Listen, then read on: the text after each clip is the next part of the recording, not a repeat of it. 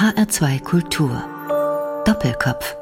Am Tisch heute mit Jan Wagner. Der Lyriker Jan Wagner ist sicherlich derzeit einer der erfolgreichsten deutschen Autoren überhaupt. Für seine Gedichte wurde er unter anderem mit dem Buchpreis der Leipziger Buchmesse und mit dem Georg Büchner Preis ausgezeichnet. Und nicht nur die Kritik, auch die Leser lieben seine Gedichte, wie hohe Auflagen seiner Regentonnenvariationen oder zuletzt der Live Butterfly Show beweisen.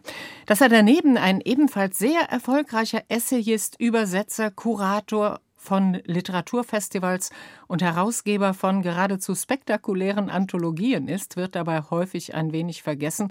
Daran wollen wir heute etwas ändern. Jan Wagner, Fremde und eigene Gedichte. Mein Name ist Rosemarie Tuchelt. Herzlich willkommen. Danke. Herr Wagner, woran arbeiten Sie gerade? An fremden oder an eigenen Gedichten? Das läuft bei mir eigentlich immer parallel ab. Ich übersetze immer irgendwas und schreibt natürlich immer eigene Gedichte. Also ich habe gerade zwei Dichterinnen aus dem Englischen übertragen. Joe Shapcott, äh, also Joe mit J-O, nicht der Männername Joe. Joe mhm. Shapcott, eine englische Dichterin, die hinreißende Gedichte schreibt, sich in Ziegen verwandelt, äh, aus der Perspektive einer wahnsinnigen Kuh spricht äh, oder auch einfach Kohlköpfen beim Träumen zuguckt. Und die andere ist Sujata Bhatt, eine indische Dichterin, die in Bremen lebt. Und von den beiden habe ich Auswahlbände zusammengestellt und übersetzt, die jetzt erscheinen. Ansonsten schreibe ich meine eigenen Gedichte und bereite gerade ein paar Essays tatsächlich vor. Vorlesungen in Bamberg. Also sozusagen auf allen Wegen unterwegs. Und ich habe mir wirklich überlegt, womit fangen wir eigentlich an? Also mit Ihren eigenen Gedichten oder aber mit der letzten Anthologie, die Sie herausgegeben haben. Ein wahres Mammutwerk und da ist kein einziges Gedicht von Ihnen dabei. Obwohl viele deutsche Dichter auch dabei sind. Eine europäische Anthologie ist das nämlich. Ist das bei Ihnen Bescheidenheit? Nein, aber Federico Italiano und ich, also ein italienischer Dichter und Freund, mit dem ich das gemeinsam herausgegeben habe, wir dachten, es gehört sich einfach nicht, dass man eine Anthologie herausgibt und sich als Herausgeber selbst mit hineinnimmt. Das kann man in Ausnahmefällen tun, aber wir dachten, in diesem Fall ist es richtiger, uns äh, außen vor zu lassen und uns ganz zu konzentrieren auf die anderen Dichterinnen und Dichter. Das sind ja Hunderte von mhm. Autoren aus, aus 49 Ländern und fast ebenso vielen Sprachen, also aus Europa im allerweitesten Sinne, nicht die Union, sondern Länder wie die Ukraine sind natürlich dabei, auch Israel, Armenien und so weiter. Und es sind auch so schon so viele Seiten, dass wir dachten, wir sparen lieber uns ein, als dass wir auf irgendjemanden verzichten, der da rein muss, ob er aus, aus Zypern kommt oder äh, aus Island.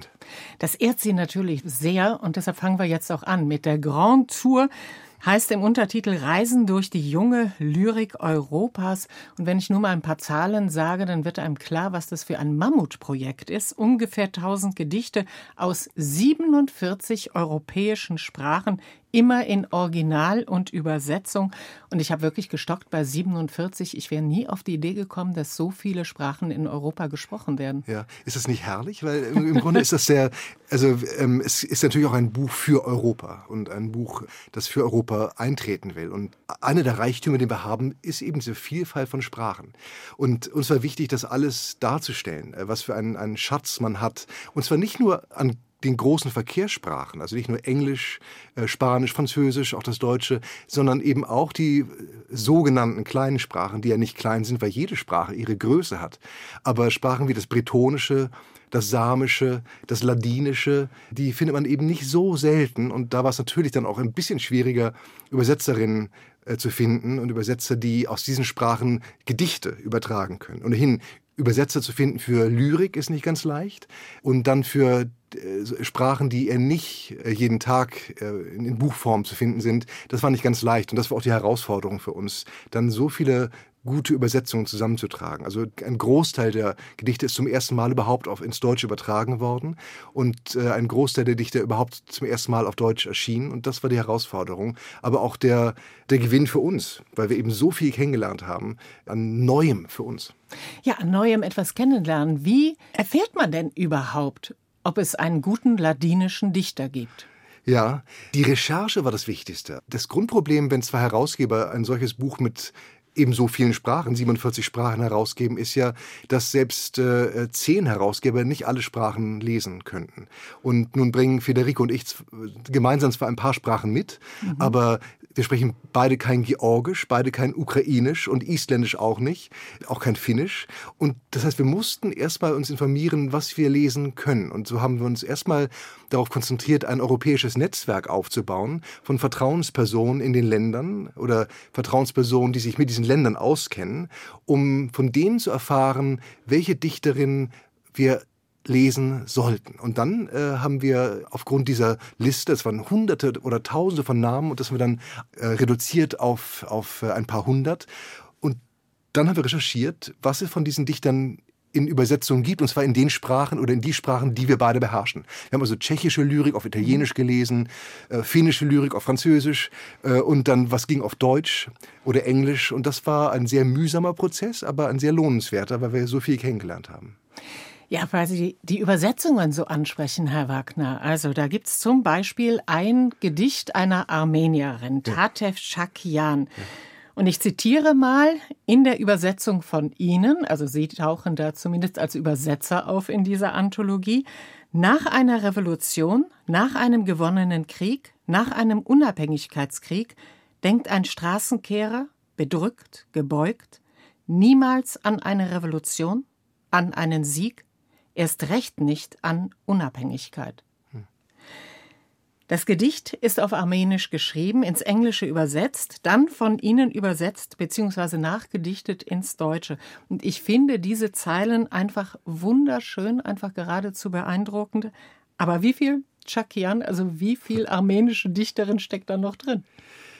Sie haben eines von zwei Gedichten aus Hunderten ausgewählt, das nicht direkt übersetzt worden ist. Die anderen ähm, sind alle aus der Originalsprache ja. ins Deutsche ja, übersetzt Ja, wir haben für alle worden. Sprachen hervorragende Übersetzer gefunden, nur nicht im Samischen äh, und nicht im Armenischen. Und das heißt, in diesen beiden Sprachen haben wir über den Umweg des Englischen übersetzen müssen. Ich spreche kein Armenisch, ich finde nur, dass es herrlich aussieht und äh, ja, tolle Schrift. Ja, einfach, fantastisch. Ja. ja. Übrigens ist es auch alle Gedichte sind in Originalsprache auch abgedruckt. Und mhm. das war auch herrlich, weil man hat jetzt das Russische, äh, das Hebräische, das Griechische und so weiter, das Georgische, das herrliche Georgische. Das sind ja ganze kleine Städte, die da entstehen auf dem Papier. Also wunderbare mhm. Sprachlandschaften, die man, die man hat. Und das fand es auch wichtig, diesen Reichtum an Schriften zu zeigen. Und das Armenische gehört auch dazu. Und äh, ich habe über den Umweg ähm, des Englischen übersetzt, also eine englische Übersetzung genommen und die Autorin gefragt, ob die englische Fassung dem Original entspricht oder, oder ob, ob das sehr verfremdet wird. Und sie sagte, nein, nein, das ist sehr präzise übertragen. Und mit der Gewissheit konnte ich dann das ins Deutsche übertragen über den Umweg des Englischen. Aber wir haben uns bemüht, was immer besser ist bei Lyrik, Übersetzer zu finden für alle Sprachen. Das ist immer besser, direkt zu übersetzen als über eine andere Sprache. Da ist dann zu schnell dieses stille Postverfahren äh, im Gang, dass man irgendeine Wendung noch stärker wendet oder verfremdet und dann etwas ganz anderes bekommt in der Übersetzung. Ja, wobei ja auch bei der stillen Post tatsächlich im Endeffekt sehr gute Gedichte herauskommen können. Ja. Ist eben nur die Frage, ob das doch viel mit dem Original zu tun hat. Ja, deswegen deswegen war es auch gut, die, die Dichterinnen kontaktieren zu können. Mhm. Auch andere haben nachgefragt. Also ich habe direkt aus dem Französischen und Englischen übertragen für die Anthologie. Und auch da habe ich Kontakt aufgenommen mit den Dichtern. Haben, glaube ich, sehr viele getan. Viele haben nochmal nachgefragt, äh, was meinst du damit? Und was bedeutet die Rede, wenn du genau in deiner Sprache? Ist das ironisch gemeint? Oder, also, es ist oft gut nachzufragen bei Übersetzungen, weil man nie ganz sicher sein kann als Nicht-Muttersprachler, ob man es genauso verstanden hat, wie die Autorin es gewollt hat. Jan Wagner zu Gast im HR2 Doppelkopf. Wir sprechen über die letzte Publikation von Jan Wagner, die Grand Tour, diese europäische Anthologie, herausgegeben von ihm und von Federico Italiano. Nach welchen Kriterien sind Sie vorgegangen? Was ist für Sie ein gutes Gedicht?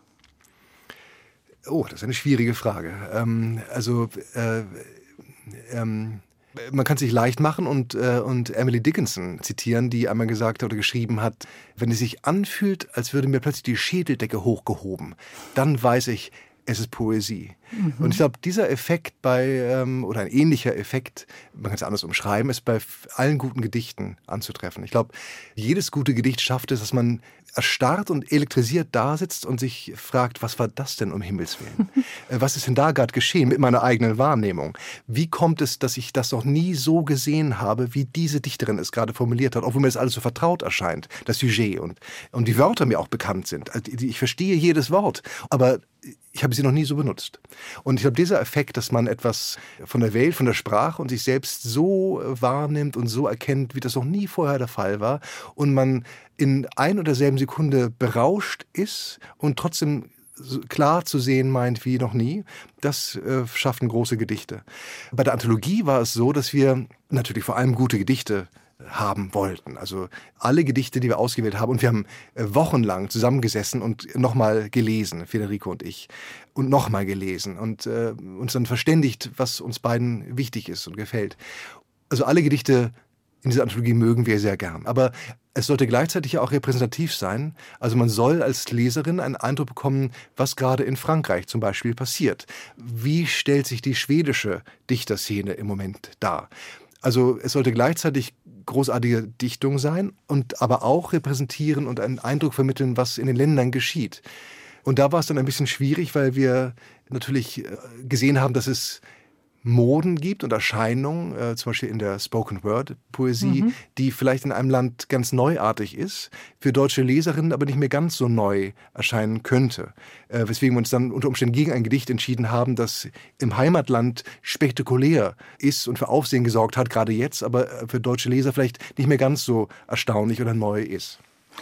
Sie haben geschrieben, dass Ihr Fazit ist bei dieser europäischen Anthologie, dass die Lyrikszene in Europa, und zwar in diesem weiteren Europa-Begriff, ja in sehr guter Form ist. Woran machen Sie es fest? Ja, also wir beginnen unser Vorwort mit dem Satz, äh, das Europa der Lyrik ist in bester Verfassung. Mhm. Äh, und das stimmt. Also bei allen Sorgen, die Europa gerade umtreiben, also um die Lyrik muss man sich keine Sorgen machen. äh, das, das steht fest, weil die Lyrikszene in fast allen Ländern so lebendig ist. Ein Reichtum an, an Lyrik, ob man nach Polen schaut oder ob man äh, nach Portugal schaut, es, es gibt, oder nach England, nach Irland, egal wo. Es gibt eine Vielzahl großartiger, erschütternd guter junger Dichter. Und was das Schöne ist, auch im europäischen Maßstab betrachtet, ist, dass ein Austausch stattfindet. Also sehr sehr viele, wenn nicht die meisten der Dichter probieren äh, wahrzunehmen, was in anderen Ländern geschieht. Man übersetzt einander, man trifft sich bei Festivals in diversen Ländern und das Gespräch über Länder- und Sprachgrenzen findet statt. Ganz selbstverständlich. Und das Lernen voneinander findet genauso statt. Also äh, für uns war das ein, ein, eine beglückende Erfahrung. Ist das auch so ein bisschen ein Gegenentwurf, also zum ja doch etwas krisengeschüttelten Zustand der EU, die auch gerne mal schlecht geredet wird? Also zu sagen und zu zeigen, hier bei den Lyrikern funktioniert es aber? Ja, durchaus. Denn wenn man dann sieht, dass äh, gerade, wenn wir jetzt mal England nehmen oder den, den, mhm. den United Kingdom, Großbritannien, dass, dass die Union verlassen äh, will äh, und wird, ähm, wenn man dann sieht, dass die Dichter selbstverständlich immer noch Kontakt halten und, äh, und ganz eng verbunden sind der Lyrik des Kontinents. Wenn also Alexandra Dugdale selbstverständlich aus dem Russischen übersetzt und auch das Deutsche gut versteht äh, und so weiter und so fort, dann macht das doch Hoffnung. Die Hoffnung stützt sich aber auf Menschen, ab dem Jahrgang mhm. 1968, also eher auf die ja nicht mehr ganz jungen, aber doch jüngeren Lyriker. Warum dieser Zeitpunkt? Als wir angefangen haben zu sammeln, war als mögliches Erscheinungsjahr 2018 im Gespräch. Und wir dachten, es wäre doch schön, wenn zum Erscheinen niemand äh, der, der beitragende Dichter älter ist als 50, weil 50 mit Fug und Recht doch als jung gelten kann. Erst recht in der Lyrik, man bleibt ja ewig jung als Dichter, äh, ist ja bekannt. Und, ähm, und deswegen war 50 ein gutes Alter, erschien uns. Aber auch das Jahr 68 war wichtig. Wir dachten, wenn man schon eine, eine Grenze setzen muss, und bei Anthologien muss man irgendeine Grenze setzen, sonst kann, kann, man ewig weiter nach hinten gehen. Und wenn man schon eine Grenze zieht, dachten wir dann eine, eine, die auch aus historischer Perspektive vielleicht ganz sinnvoll ist. Und das Jahr 68 war nun eines, das im Westen wie im Osten ein Einschnittsjahr war. Und äh, wir dachten, das ist ein gutes Jahr, um dort die Grenze zu ziehen. 68 im Westen, klar im Osten, Prager Frühling ja. zum Beispiel. Kann man da noch einen Unterschied eigentlich feststellen? Also würden Sie sagen, im Osten sind andere Themen interessant als im Westen? Es gibt Themen, die sind immer aktuell und die sind, egal wo man hinschaut, werden die bedient. Also ob es das Liebesgedicht ist oder die, die Totenklage, das Gedicht, das die die Mutter oder den Vater anspricht, äh, Trennungsgedichte, auch Naturgedichte äh, natürlich. Aber es gibt länderspezifisch natürlich Schwerpunkte. Also es gibt tatsächlich immer noch in Europa natürlich äh, auch Kriegslyrik. Die Dichter aus äh, Kroatien und aus, aus Bosnien äh, schreiben durchaus über ihre Kriegserfahrungen. Das ist ein wichtiges, großes Thema, auch bei der jüngeren Generation natürlich, denn es ist nicht lange mhm. her. Und ein Dichter wie Sergei Jadan aus der Ukraine zum Beispiel schreibt über das, was an Krieg im Moment stattfindet in der Ostukraine. Das ist also auch ein, ein Genre, also das Kriegsgedicht ist immer noch eines, das in Europa wichtig ist, auch bei der jungen Lyrik. Und dann kann man natürlich sehen, dass es Traditionen gibt, die von Land zu Land da sind oder nicht da sind oder auch Trends, wenn man will.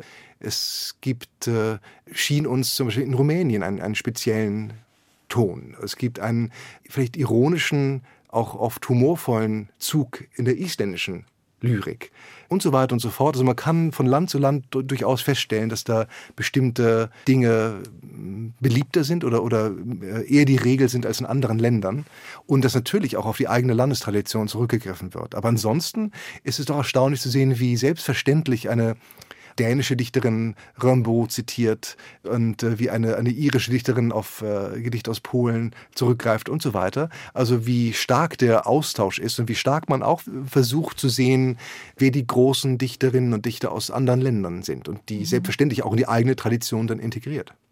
Jan Wagner, vier Jahre lang haben Sie an diesem Werk gearbeitet. Was war denn die Hauptmotivation? Dieses gemeinsame Europa der Dichter, dieses schöne Gedichte einfach über Grenzen hinweg bekannt machen oder auch, und dafür sind sie auch bekannt, eine Art Kollegenförderung. Sie haben ja schon mehrere Anthologien herausgegeben und Sie gelten als Kollegenförderer. Wie wichtig ist Ihnen das? Na, ich glaube, alle, die Gedichte lieben, probieren ja, die Leserschaft zu erweitern. Und wir alle, die begeistert sind von Gedichten, wollen ja auch andere begeistern. Also wir saßen zusammen, Federico und ich, und stellten fest, dass wir eben nicht nur gemeinsame Vorlieben haben, was die Klassiker angeht, dass wir also beide Seamus Heaney und, und Zbigniew Herbert, also die großen Dichter, mhm, mhm. äh, äh, lieben, sondern eben auch die Jüngeren. Äh, Federico fragte mich, kennst du eigentlich Sinead Morrissey, die Dichterin aus Nordirland? Ich sagte, selbstverständlich kenne ich Sinead Morrissey und fragte ihn dann, ob er Valérie Rousseau kennt aus Frankreich und er kannte sie natürlich. Und dann dachten wir, dann machen wir doch eine Anthologie und probieren mal diese ganzen europäischen Dichter vorzustellen die in Deutschland noch viel zu wenig bekannt sind. Und die Motivation ist, glaube ich, ja, die Begeisterung zu teilen und, und äh, teilhaben zu lassen an den Schätzen, die man gerade entdeckt hat. Man will es ja zeigen. So wie, wenn man etwas Großartiges findet oder eine herrliche Blume pflückt, dann muss man die ja sofort zeigen. Und das ist bei Gedichten genauso. Ihre herrlichen Blumen, die wir auch pflücken wollen, das machen wir gleich. Jetzt gibt es erstmal Musik, die Sie sich Jan Wagner ausgesucht haben, und zwar Tom Waits Rain Dog. Warum? Weil Tom Waits, äh, seit ich überhaupt Musik höre, äh, einer der großartigsten Musiker ist für mich. Allein die Stimme ist ein, ein Naturphänomen, sondergleichen. Und dazu ist er eben einer der großen amerikanischen Erzähler. Also einer, der nicht nur zwischen den Stücken bei Konzerten erstaunliche Anekdoten zum Besten gibt, mhm. sondern auch in seinen Texten sehr lyrisch und mit großartigen Bildern erzählen kann. Hier kommt Tom Waits, Rain Dogs.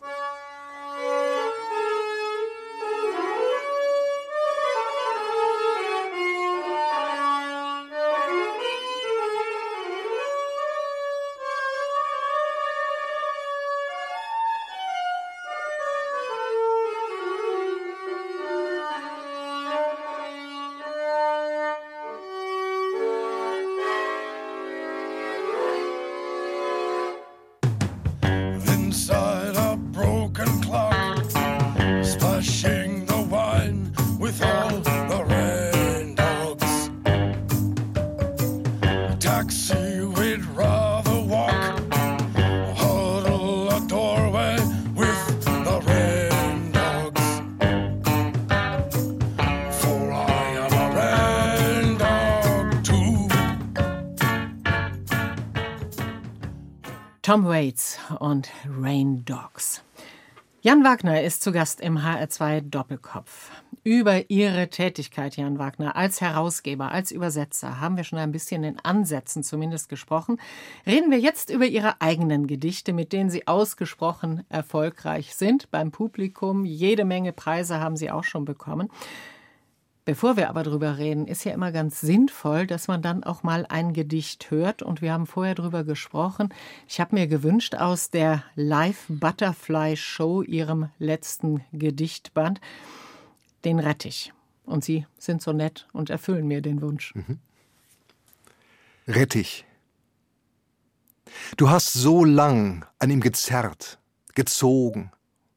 Nun stehst du den Ruf der Waldohreule im Rücken, mit diesem Stoßzahn von Rettich da, ertappt wie ein Wilderer. Und hier an deinem Küchentisch, blass vor dem Klotz mit der Kälte von Marmor und schwer wie ein Unterschenkel Apolls, ein mittlerer Amor, beschleicht dich das Gefühl, du habest exakt um sein Gewicht an Gewicht verloren, würdest noch leichter, leichter. Draußen knackt der Wald, rückt auf, mit Augen und mit Ohren. Geschrumpft zu wenig mehr als einem Nugget, eine Feder im Windzug, nichts als ein Flaum, vor diesem stummen Albino-Gott sieht man dich kaum. Sein Name, der wie ein Seufzer entwich, ein Stoßgebet, hätte ich, hätte ich. Dein Haus liegt kalt und unbewohnt unter dem Rettichmond. Jan Wagner, der Rettich. Ein Gedicht, das scheinbar früh zu verstehen ist, also vielleicht auch wenn man es ein paar Mal gelesen hat, Alltägliches behandelt, also einen Rettich, profaner geht es wirklich nicht, und dann wird er über den Reim des Hätt ich zusammen mit dem Amor zu einer Klage über ein schicksalsträchtiges Versäumnis, ich nehme mal an, in Liebesdingen. Können Sie damit was anfangen? Ähm, ja, äh, ja, natürlich. Also das, das, das Versäumnis auf jeden Fall. Ob es Liebesdinge sind, wer weiß. Ich glaube, das bleibt offen, aber, aber denkbar ist es durchaus. Ja, natürlich. Ja, ja. Ähm, und es ist natürlich ein ganz profaner Gegenstand, das ist richtig, äh, aber auch ein herrlicher Gegenstand, so wie all diese profanen Dinge ja was Wunderschönes haben, erst recht, wenn man Gedichte schreibt. Und ähm, das, das, das Wunderbare ist eben, dass man, dass sich viel größere Zusammenhänge auftun anhand dieser vermeintlichen Winzigkeiten. Jetzt habe ich ja eben eine Interpretation Ihres Gedichts vorgetragen. Was halten Sie denn grundsätzlich von Gedichtinterpretation? Jedes Lesen ist eine Interpretation natürlich. Also ähm, auch wenn man ein Gedicht übersetzen will, muss man das Gedicht ja interpretieren. Man muss es lesen, für sich lesen und äh, sich über die Zusammenhänge klar werden, die im Gedicht geschehen. Und äh, insofern ist das ein ganz natürlicher Vorgang. Und ich finde auch, dass im Grunde jede Interpretation erstmal legitim ist, weil ja jeder Leser das Gedicht zu seinem eigenen machen muss. Das ist ja das Schöne an Gedichten, dass man ein Gedicht nimmt und es mit seinem eigenen Leben und seiner eigenen Leseerfahrung in Einklang oder ins Klingen bringen muss. Herrlich ist für mich auch, dass sich das ändern kann, äh, dass auch bei jeder einzelnen Leserin sich die Interpretation oder die Lesart ändern kann, je nach Lebensumstand und je nach Alter auch. Also man liest ein Gedicht mit 15 und versteht es vielleicht überhaupt nicht und mit 25 glaubt man es zum ersten Mal zu verstehen wird es aber mit 65 nochmal ganz anders lesen. Mhm. Aufgrund der eigenen Erfahrung und der eigenen Lektüre, die auch dazugekommen ist oder den, den eigenen äh, Umständen. Und insofern ändert sich die Interpretation eines Gedichts auch im Laufe eines Lebens. Aber Sie meinen vielleicht auch die Schulinterpretation. Ich finde auch da sehr viel legitim. Und man kann ein Gedicht auf verschiedene Arten lesen. Das gilt insbesondere bei Gedichten, die vielleicht einen eher abstrakten Eindruck machen am Anfang, die man sich auch vielleicht erarbeiten muss. Aber ich finde, alles, was man begründen kann mit dem Gedicht selbst und mit der Sprache des Gedichts selbst und mit den Bezügen, die ein Gedicht in sich selbst trägt, ist erstmal eine legitime Interpretation. Und man äh, sollte auf keinen Fall sagen, äh, nein, das stimmt nicht. Ähm, so und nur so ist das Gedicht zu lesen, sondern ich glaube, jede Lesart ist erstmal bedenkenswert wenn man auch darauf hinweisen kann, dass bestimmte Dinge vielleicht nicht durch das Gedicht gerechtfertigt sind. Naja, vielen hat wahrscheinlich auch die Freude oder ist die Freude am Gedicht ja zumindest eingetrübt worden durch Schulinterpretationen, also die dann eben auch nochmal bewertet wurden. Bei Ihnen habe ich gelesen, dass aber genau durch einen Lehrer eigentlich auch die Freude am Gedicht geweckt worden ist. Ein Englischlehrer, oder? Ja, ein Englischlehrer. Es stimmt, wenn ein Gedicht als, als Formel angeboten wird und man ist als Schüler aufgefordert, das fehlende X äh, einzusetzen, der Dichter will uns was über Freiheit sagen oder der Dichter sagt das, das kann dann sehr entmutigend sein, glaube ich. Aber, und es wird viel zu selten glaube ich, ermutigt, einfach zu spielen. Und diese ganz natürliche Spielfreude, die wir alle kennen, weil wir alle mal Kinder waren und mit Sprache jongliert haben, äh, die anzusprechen. Und mein Lehrer, also äh, ich hatte viele gute Lehrer, aber besonders mein Englischlehrer ist genauso ein Mann, der, äh, oder war als Lehrer bei mir so ein Mann, der uns ermuntert hat, einfach mal ein Gedicht laut zu lesen und, und festzustellen, äh, wie herrlich das ist, was da mit Sprache geschieht und was für, was für unerhörte Dinge dort äh, mhm. musikalisch geschehen. Und es waren eben nicht nur Gedichte, die wir brauchten, weil wir eine Klausur geschrieben haben oder weil man die für die Prüfung brauchte. Kam und sagte, lest euch mal William Blake durch oder John Donne. Äh, wir brauchen das gar nicht, aber es sind große Meister und ihr werdet sehen, es ist fantastisch. Und wir merkten, er hat recht, es ist großartig, was dort mit Sprache geschieht. Und gerade Shakespeare, den er sehr liebt, äh, hat uns mit im Handumdrehen nahegebracht, weil er ihn auswendig oder, oder äh, hervorragend vortrug.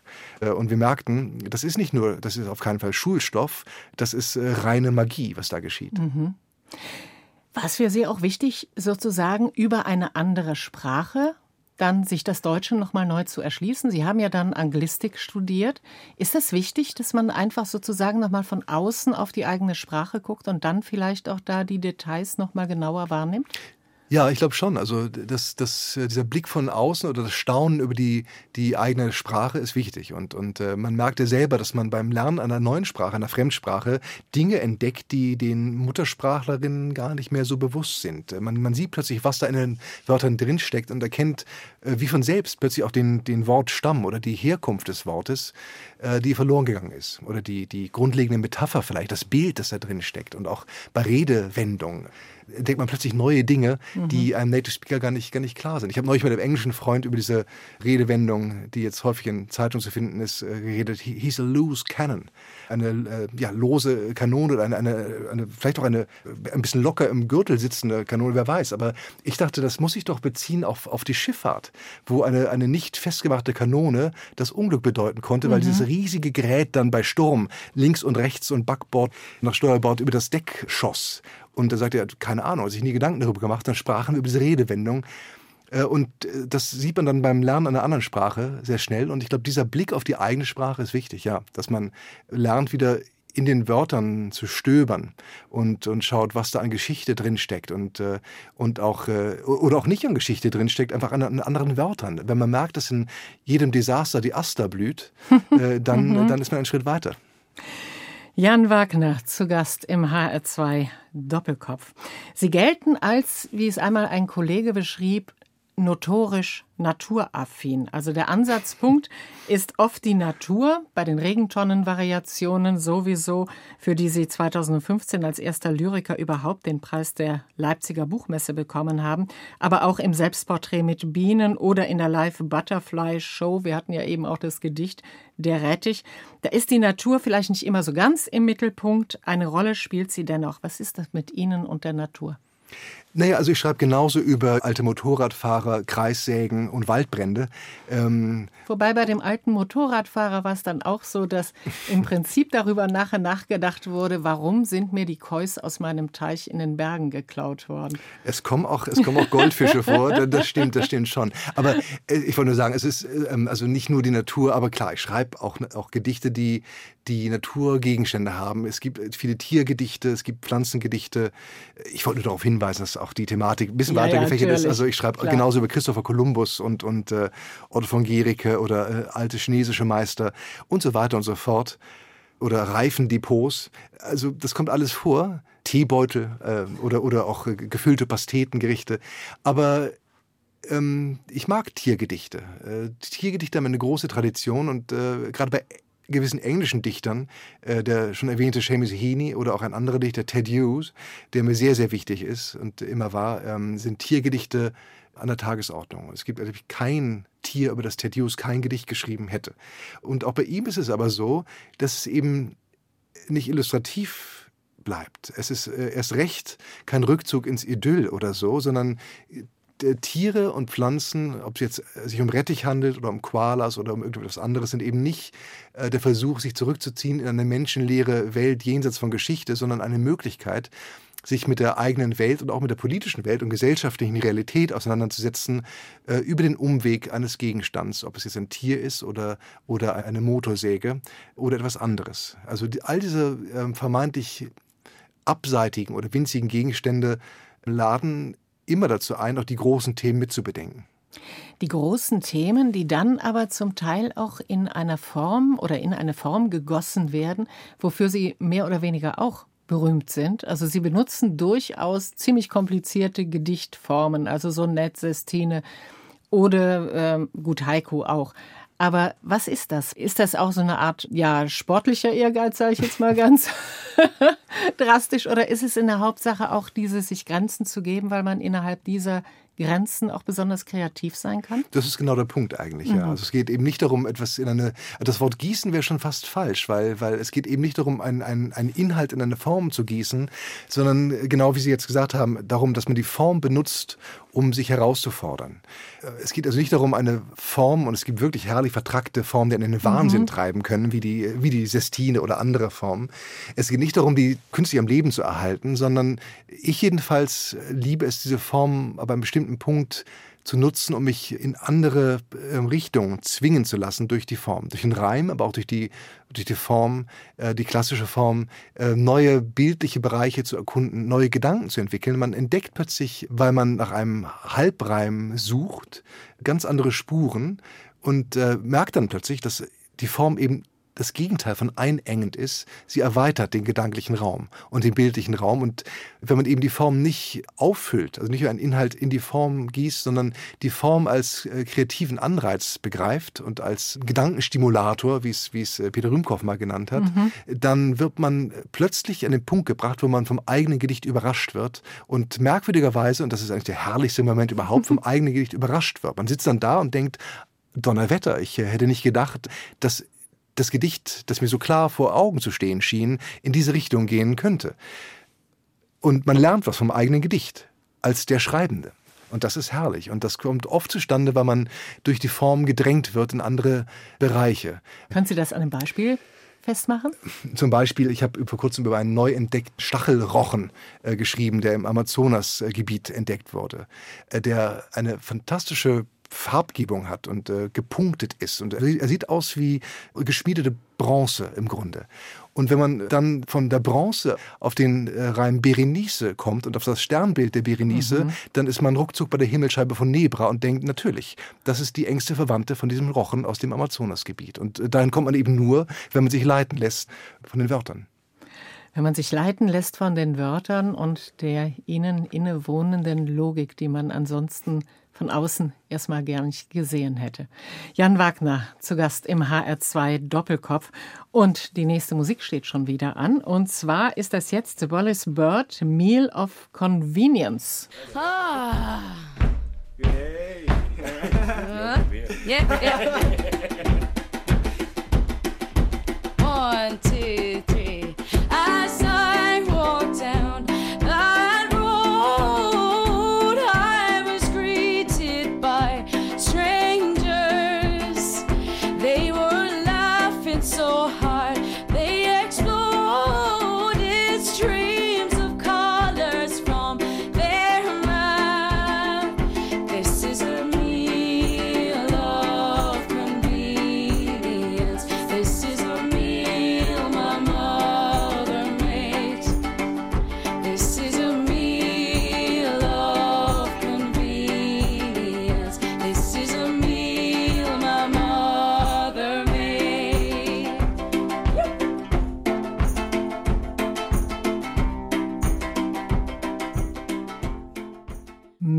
Convenience mit Wallace Bird, einer irischen Sängerin, die sich Jan Wagner, mein heutiger Doppelkopfgast, gewünscht hat. Und sie hat uns mitgenommen in eine irische oder vielleicht auch in eine Berliner Kneipe. Hier ist sie ansässig. Jan Wagner, hier im Doppelkopf, der Lyriker, Essayist, Übersetzer, Herausgeber. In einem Ihrer Essays beschreiben Sie eine Szene in Ihrer Familie, Geburtstag der schon über 90-jährigen Großmutter. Sie reisen damals noch aus Hamburg an, heute leben Sie ja in Berlin, und eine Freundin der Großmutter fragt Sie bei Kaffee und Kuchen, was Sie denn so machen, und Sie sagen dann, ich schreibe Gedichte, woraufhin, Zitat, die Dame mich stumm ansah, mich ansah, mich ansah, sich dann abrupt von mir ab und der Großmutter zuwandte und ausrief, Edith, der Bienenstich ist wunderbar. Das ist natürlich großartig, aber natürlich auch irgendwie traurig. Mittlerweile sind Sie Träger des Georg Büchner Preises. Hilft das eigentlich, wenn Sie sagen können, ich schreibe Gedichte, aber übrigens, ich habe auch den wichtigsten Literaturpreis damit bekommen? Ja, das sagt ja kein Mensch natürlich. das sage ich bestimmt nicht. Nein, also die Reaktionen, es ist einfach, viele Leute rechnen nicht damit, dass überhaupt noch Gedichte geschrieben werden. Und ich glaube, im Grunde sind für viele Gedichte nur auf zwei Arten denkbar, nämlich entweder als Therapie, wenn man ein Problem hat, dann schreibt man mhm, eben mhm. Gedichte und äh, probiert seine Seele äh, sozusagen zu heilen, indem man das in Verse ähm, kleidet oder eben zu Geburtstagen oder goldenen Hochzeiten, also als äh, Lobgesang.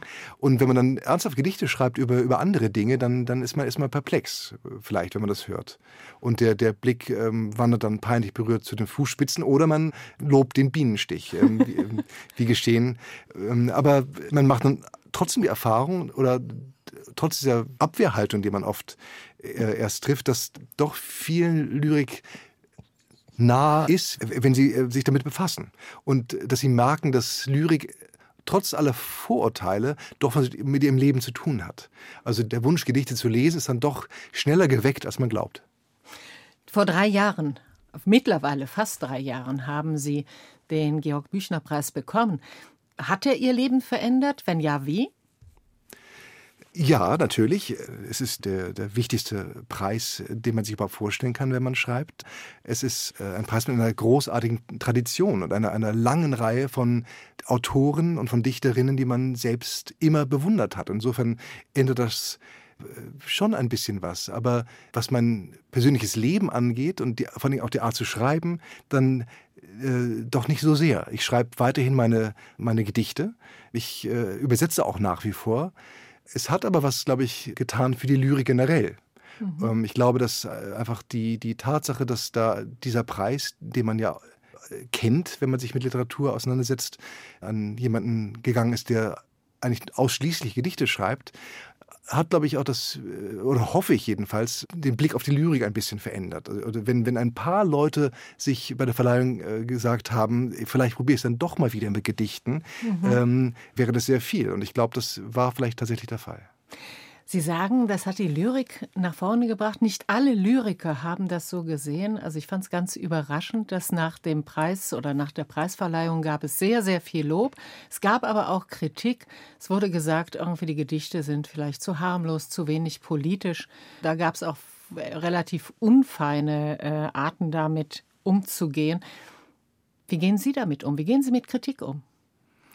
Naja, es gibt ja solche und solche Kritik. Kritik ist grundsätzlich immer gut, finde ich, wenn sie fundiert ist und, und äh, an den Texten festgemacht wird. Wenn man von Kritik etwas lernen kann, äh, dann ist das wichtig. Und, und, und, äh, und sowieso ist ja der Kritiker in einem selbst immer da und, und ist die mhm. Selbstkritik, die man am eigenen Schreiben übt, äh, fundamental, um überhaupt was zu Papier bringen zu können, was sich irgendwie zu lesen lohnt es wird ja immer irgendwie kritisiert und das ist auch ganz normal, glaube ich, dass in einer Szene wie der lyrischen Szene, wie in jeder äh, Szene, ob es in der Musik ist oder der, auch bei, bei Romanciers, äh, es solche Arten zu dichten gibt und solche. Und dass man die eigene Art zu dichten oder die, die eigene Gruppe als entscheidender empfindet als, als eine andere. Ich glaube trotzdem, dass es grundsätzlich äh, so ist in der deutschsprachigen Lyrikszene, dass von allermeisten alles, was geschrieben wird und in dem Bereich, in dem es geschrieben wird, gut geschrieben ist. Also alle Qualitäten hat, die ein gutes Gedicht hat, gutiert wird und wahrgenommen wird und geschätzt wird, selbst dann, wenn es nicht der eigenen poetologischen Auffassung entspricht. Also ich glaube, die große Mehrheit der Dichter und Dichterinnen in Deutschland äh, oder im deutschsprachigen Raum kann Gedichte wertschätzen, die stilistisch weit entfernt sind von dem, was sie selber machen. Und das gibt auch Hoffnung. Das heißt, die Atmosphäre in der deutschen Lyrikszene ist eigentlich eine durchaus angenehme? Äh, in den Kreisen, wo ich mich bewege, ja. Jetzt hat sich ja die Lyrikszene ein bisschen auch, ja sozusagen, jedenfalls die jüngere, ins Internet verzogen. Also da gibt es ja dann Phänomene wie Rupi Kaur zum Beispiel, also eine indisch-kanadische, sehr junge Autorin noch, die Gedichte auf Instagram gepostet hat und 3,5 Millionen Follower hatte. Daraus wurde ein Buch, das mit einer halben Million Absatz kam. Können Sie sowas verstehen? Da ich Gedichten grundsätzlich äh, eine, eine große Leserschaft wünsche, ist es eigentlich ein, ein, ein, gutes Zeichen. Wobei ich die Gedichte nicht gelesen habe, muss ich zugeben. Ich, also ich ähm, bin noch nicht bei Instagram und habe die Gedichte auch in Buchform noch nicht gelesen wenn es eine halbe Million verkauft, äh, mal verkauft worden ist, frage ich mich, wo sind die anderen drei Millionen natürlich, das Buch nicht gekauft haben, der Follower. Aber grundsätzlich ist das doch ein, ein schönes Zeichen, wobei ich die Gedichte nicht kenne. Aber ich, ich denke eigentlich immer, dass Gedichte eine potenziell unendliche Leserschaft haben, weil ja alle als Kind die Erfahrung gemacht haben, äh, dass man Sprache spielerisch benutzen kann, dass Sprache eine Musik hat und dass man Sprache einfach braucht und auch die Metapher braucht, um mit der Welt überhaupt zurande zu kommen. Also jedes äh, Kind weiß ja, dass der Vergleich wichtig ist, um etwas überhaupt zu begreifen. Also wenn mein Neffe, als er klein war, gesagt hat, der Donner hat große Füße, dann hat er genau gewusst, äh, wie ein Gedicht funktioniert. Toll, äh, ja. Und wenn, wenn ich habe gerade über Dylan Thomas, den walisischen Dichter, nochmal nachgelesen, der hat ein, ein Gedicht geschrieben auf Grundlage eines, einer Aussage, die das Kind einer Freundin getroffen hatte. Das Kind fragte irgendwann, What color has glory? Und äh, das ist ein, natürlich ein wunderbarer Satz, sehr profund und eine rein dichterische Aussage. Jedes Kind weiß, wie Lyrik funktioniert. Und das heißt, wir alle wissen das. Und äh, das heißt, wir alle brauchen auch den poetischen Umgang mit Welt und mit Sprache. Und das heißt, dass äh, 3,5 Millionen Leser noch ziemlich wenig sind eigentlich. es sind eigentlich äh, potenziell viel mehr. Was macht Jan Wagner, wenn er sich nicht mit Gedichten beschäftigt. Also ich denke, für jeden ist klar geworden, dass Sie ein absolut begeisterter Sprachfanatiker sind, kann man fast sagen. Also wenn es nicht so negativ konnotiert wäre, was ich nicht meine, sondern einfach wirklich begeistert sind für die Sprache, für Gedichte. Gibt es da noch irgendwas anderes, was Sie außerdem im Leben fasziniert? ja, einiges. Äh, also ich, ich, äh, ich ähm, bin verheiratet, habe Freunde und äh, bewege mich ganz normal durch die Welt im Grunde und kann gutes Essen oder, oder Kochen genauso schätzen wie, wie, wie, wie Kino. Also ich mache natürlich ganz normale Dinge. Hm. Dass ich gute Musik mag, ist ja deutlich geworden. Oder dass ich Musik mag, die mir als großartig erscheint. und da kommen viele andere Dinge noch dazu. Sie haben mal gesagt, jedes Gedicht ist ein Trost. Für den Leser oder auch für den Autor? Äh, jedes Gedicht kann ein Trost sein. Gedichte haben etwas Tröstendes, etwas Beruhigendes. Was geistig erfasst ist, ist gut, sagte Oscar Wilde einmal. Also alles, was zur Sprache findet und in Sprache gefasst werden kann, äh, ist schon eine Beruhigung und ein Trost. Ähm, es kann tröstend sein von der Melodie her, so wie Einschlaflieder für Kinder tröstend sind. Ich glaube, wenn man irgendwo sitzt und sich einfach ein Gedicht vorsagt, das man auswendig kennt, ist man schon beruhigt und, und äh, findet zu einer Ruhe zurück und einem Glückszustand. Das ist schon so. Äh, aber, aber, genauso kann es aufrütteln, äh, kann es begeistern und äh, kann es äh, den Wunsch auslösen, einfach aufzuspringen und loszulaufen. Mhm. Ist das auch die Sammlung in einem Meer von Zerstreuung? Also bei einem Gedicht, das muss man ja mehrfach lesen, man muss sich wirklich auf eine Sache auch konzentrieren. Ja, ich glaube, ein Gedicht ist immer die Aufforderung oder die Einladung, den Bus zu verpassen und den, den, den dritten oder vierten Bus zu nehmen und sich einfach, einfach mal stehen zu bleiben und alle anderen weiter hasten zu lassen. Immer die Aufforderung, herauszutreten und, äh, und äh, auch herauszutreten aus dem ganzen Schema von Ursache und Wirkung und einfach mal alles zu betrachten von außen, sich selbst zu betrachten, nachzudenken und äh, die Dinge anders zu sehen, als man sie bisher gesehen hat. Darin steckt eine ungeheure Freiheit. Also mhm. ein Gedicht ist wirklich die Einladung, sich alle Freiheiten zu nehmen, nicht nur die sprachlichen Freiheiten und die, und die merkwürdigen äh, Brüche von Syntax, die grammatikalischen Verstöße, die ein Gedicht ja auch immer in sich trägt, äh, sondern auch ähm, sich die Freiheit des Denkens zu nehmen, der Gedicht mhm. ist. Äh, einfach die Zusammenhänge mal zu lösen und äh, anders zu bedenken. Das ist schon äh, ein ungeheures Freiheitsreservoir, das da drin steckt. Und insofern äh, auch das. Aber damit verbunden ist immer auch die Notwendigkeit, sich Zeit zu nehmen. Kann man es lernen, Gedichte zu schreiben? Ähm, ja, unbedingt. Äh, man kann lernen, Gedichte zu lesen und man kann auch lernen, Gedichte zu schreiben. Haben Sie einen ähm, Tipp? Lesen. Also ich glaube, alles fängt damit an, dass man Gedichte liest und genau studiert, äh, wie das Frau Dickinson gemacht hat und wie Herr Keats das gemacht hat und wie um Himmels willen William Shakespeare das, das hinbekommen hat. Ich glaube, wenn man das genau studiert, damit fängt es an. Herzlichen Dank. Jan Wagner war heute zu Gast im HR2 Doppelkopf. Wir haben jetzt noch eine Musik und zwar Franz Schubert, Du bist die Ruh. Es singt Christian Gerhaher, begleitet von Gerold Huber. Was fasziniert Sie an dieser Musik? Das ist Musik, die tatsächlich auch zu, zur Ruhe kommen lässt, aber zu einer, einer gespannten Ruhe, einer beglückenden Ruhe, die, die einen wirklich herausschweben lässt aus allen zeitlichen Zusammenhängen. Schubert ist ein, ein herrlicher Komponist, finde ich, und äh, gerade mit der Stimme von Christian Gerhaher auch eine Art, sich äh, von der Welt zu lösen und einen anderen Blick auf die Welt zu bekommen. Ja, und ich muss dazu sagen, dass wir eben die Auswahl hatten, entweder Wallace Bird, also die vorige Musik, oder eben den Schubert, womöglich am Schluss ein bisschen blenden zu müssen. Und Jan Wagner hat sich für Schubert entschieden, und zwar schlicht und ergreifend, weil der sowieso schon so bekannt ist. Wir hören jetzt Christian Gerhaher, Du bist die Ruhe, Franz Schubert. Und ich bedanke mich nochmals ganz herzlich beim Lyriker, Essayisten, Herausgeber und Übersetzer Jan Wagner. Mein Name ist Rosemarie Tuchelt.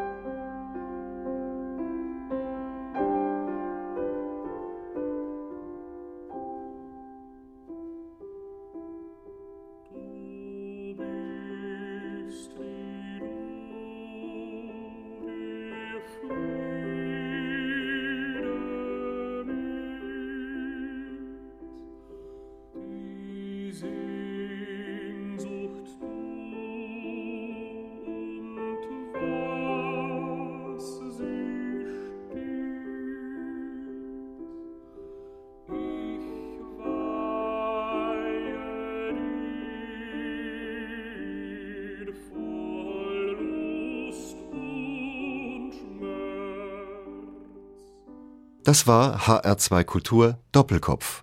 Aus urheberrechtlichen Gründen müssen wir Musiktitel in unserem Podcast-Angebot ausblenden. Weitere Sendungen, die Sie jederzeit hören können, finden Sie auf hr2.de